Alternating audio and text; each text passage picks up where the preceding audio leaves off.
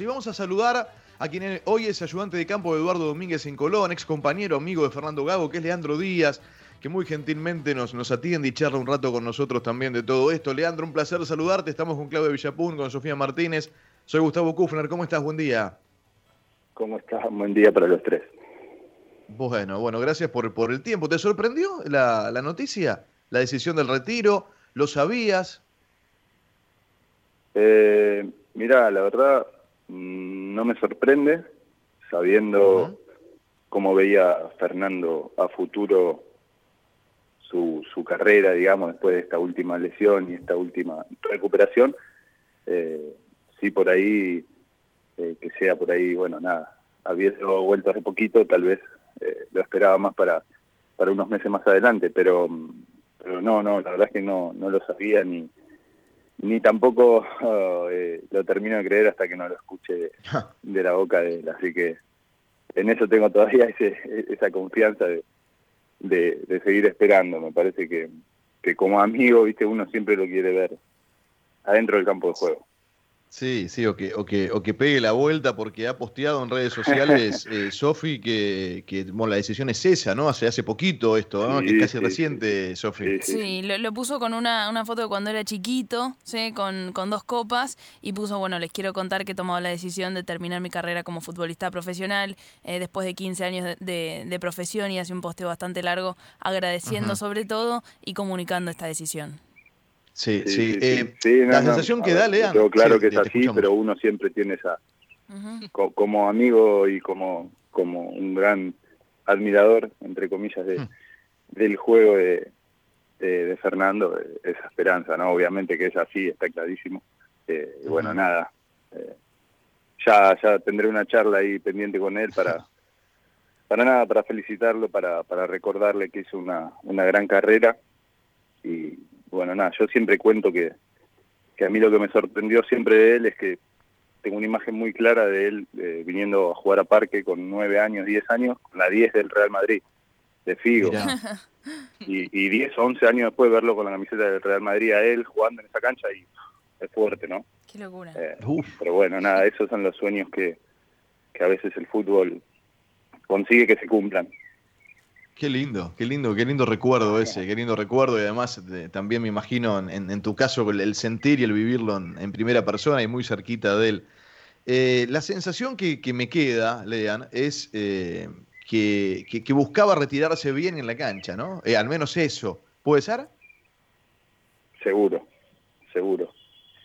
Seguro, lo vieron, lo, conocen, bueno, Claudio también lo conoce hace muchos años, sabe cómo es cabeza dura que es con un montón de cosas.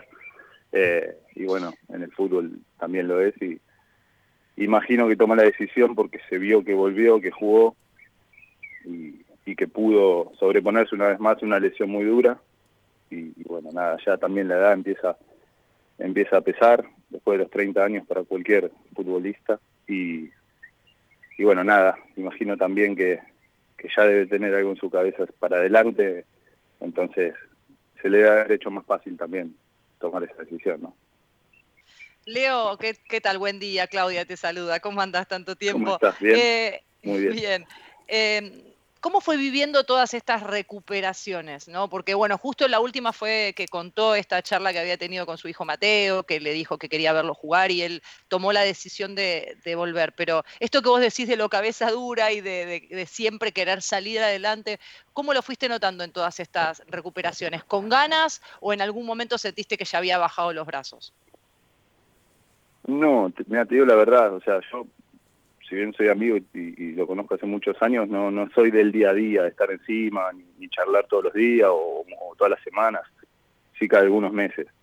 Y bueno, obviamente cada vez que, hubo una lesión dejaba pasar unos días y o le escribía o lo iba a visitar y, siempre encontré lo mismo, que iba a volver, que iba a volver, que iba a volver, eh, de la primera a la última. En alguna por ahí, obviamente, entendiendo que que cuando se van sumando esas lesiones la dificultad es más. Y, bueno, nada, incluso los médicos si bien te, dan pronósticos favorables, uno sabe que, que no puede, que tal vez no pueda volver de la misma manera, pero él siempre, siempre tenía en la cabeza volver, siempre. Eh, bueno, nada, uno sabe también que, con los años y, y con un montón de, cosas logradas en el fútbol, cada vez es más difícil encontrar ese fuego interior para, para seguir jugando la pelota por jugar, porque ya es una cuestión que no es dinero, eh, no es eh, éxito, no es eh, buscar logros deportivos, tal vez, era un desafío más personal, me parece a mí. Y, bueno, nada, eso siempre lo, lo movió a regresar.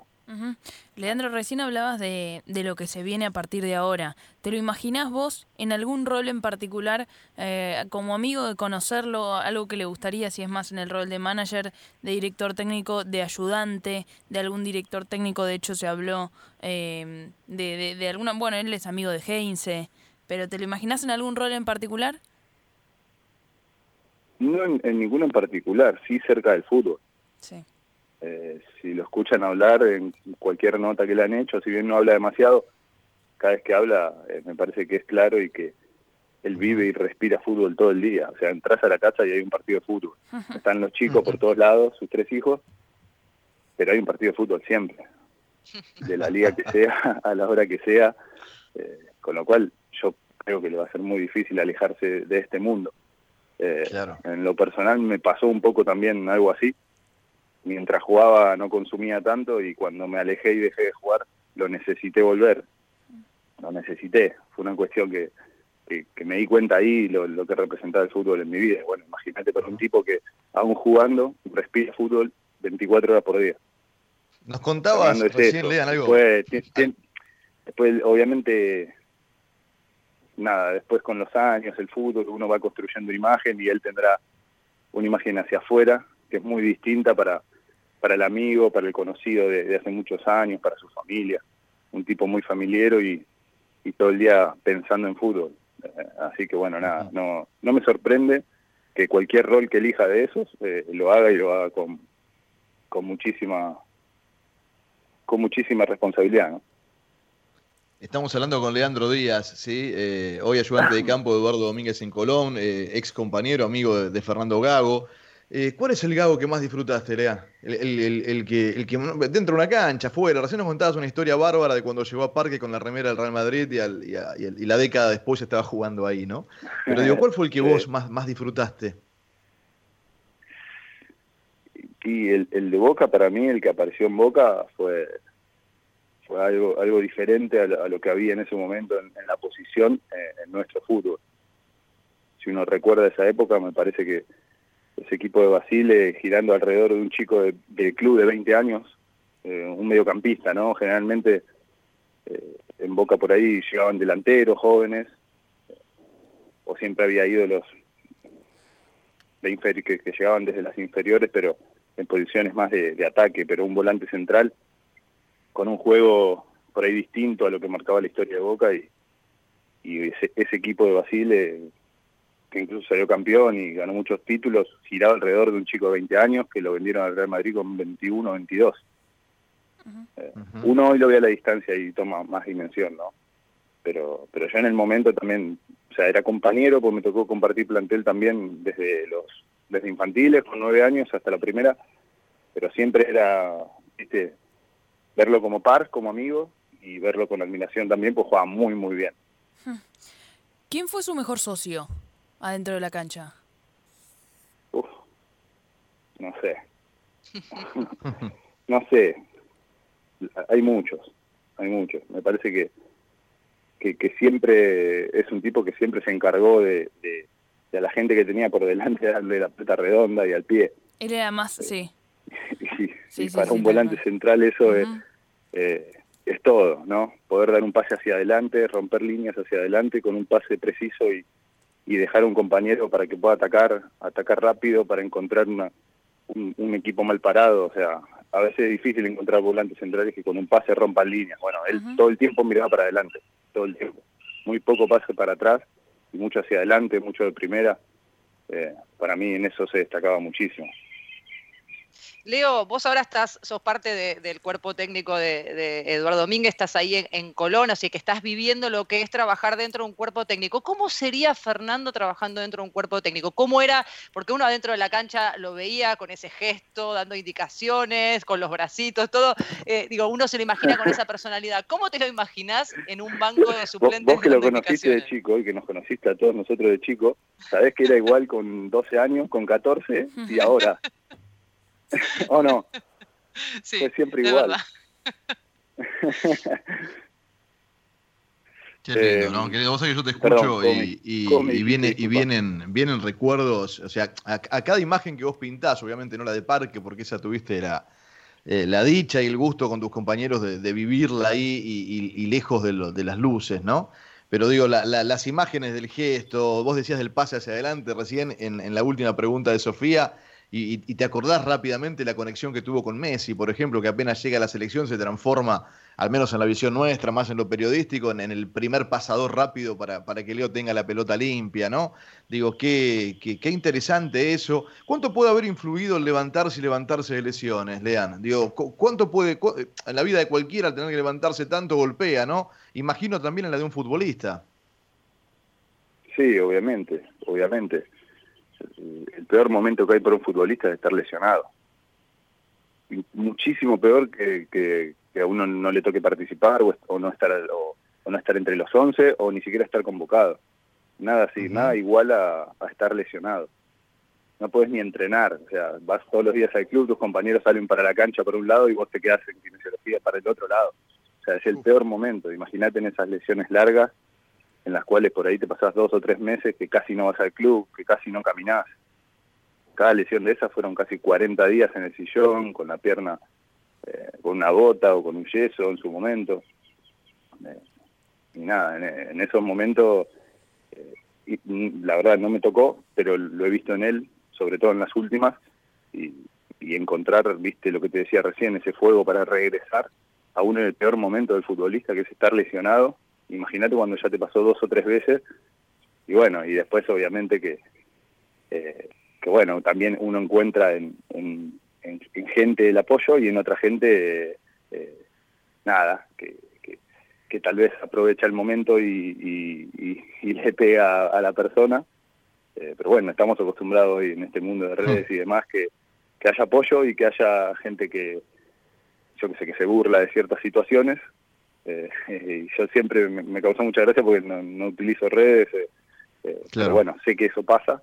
Y bueno, nada, cada vez que encontré, digamos, ese tipo de respuesta en alguien que, que no lo conoce Fernando, siempre me dolió más a mí seguramente que a él porque, porque cuando no conoces a la persona y no sabes el tipo que es, porque su imagen tal vez va por otro lado, la imagen que, que puede tener la gente, pero lo que es el tipo hacia adentro con su gente, nada, o sea, uno, uno quisiera saltar a defenderlo y a, y a contar un poco, que, incluso le he hablado con él en algún momento, de, de mostrar también cómo es él realmente y, que no que no quede solamente esa esa imagen que, que a veces eh, puede puede haber desde afuera o, puede ver el hincha por, por un partido, pero pero que él no es eso. Eh, Leo, recién te, preguntaba por el tema de cómo te lo imaginabas como, como técnico ahí, eh, no sé, como técnico, como ayudante o trabajando en un cuerpo técnico. ¿Cómo te lo imaginás siendo que él era un tipo con mucha personalidad también adentro de la cancha? No, igual, igual. En lo que haga va a ser igual. En cualquier rol que decida dentro del fútbol o fuera va a ser igual. Con personalidad, con determinación, convencido de lo que hace ¿Le gustaba la táctica de tipo cualquier cosa que has escuchado? Sí, sí, hace, hace poco lo llamé, hará en la cuando ya habíamos vuelto a entrenar, me parece. Sí. Cuando ya los equipos de fútbol habían vuelto a entrenar, lo llamé un día a ver cómo, cómo lo llevaba, cómo estaba, cómo se sentía. Y nada, era una llamada de cinco minutos y terminó siendo media hora y, y nada, y hablando, intercambiando situaciones de, él todavía jugador y yo ya del otro lado de la línea para afuera. Eh, y nada, la verdad es que lo escuché, más que hablar, lo escuché. Y me quedó claro que va a seguir ligado al fútbol, pero recontra claro con esta última charla, más que nunca.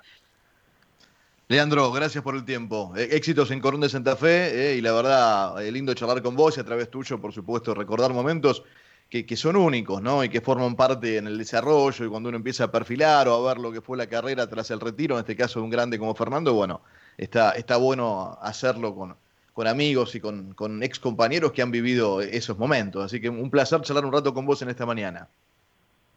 Dale, dale, bueno, muchísimas gracias. Eh, un saludo para, para ustedes. Eh, bueno, nada, que finalicemos bien en este año y, bueno, ojalá eh, Fernando, mi amigo, que, que en este caso lo quiero destacar, que, que, nada, que, lo quiero muchísimo, que ojalá encuentre también él para su futuro un, muy buen camino y que, que, pueda mirar para atrás con la frente bien alta y, y saber que hizo una carrera que, que cualquier chico de 8, 9, 10 años hubiera envidiado. Entonces, te repito, yo lo veía jugar a él eh, en la cancha de parque con 10 años con la 10 de Figo y a los 10 años lo vi con la 5 que decía Gago plantado en el, en el Bernabéu eh, jugando para ese equipo. Para mí esa es mi imagen y, me la voy a guardar siempre y nada, lo felicito a Fernando por lo que ha conseguido. Muchas gracias por, por la nota.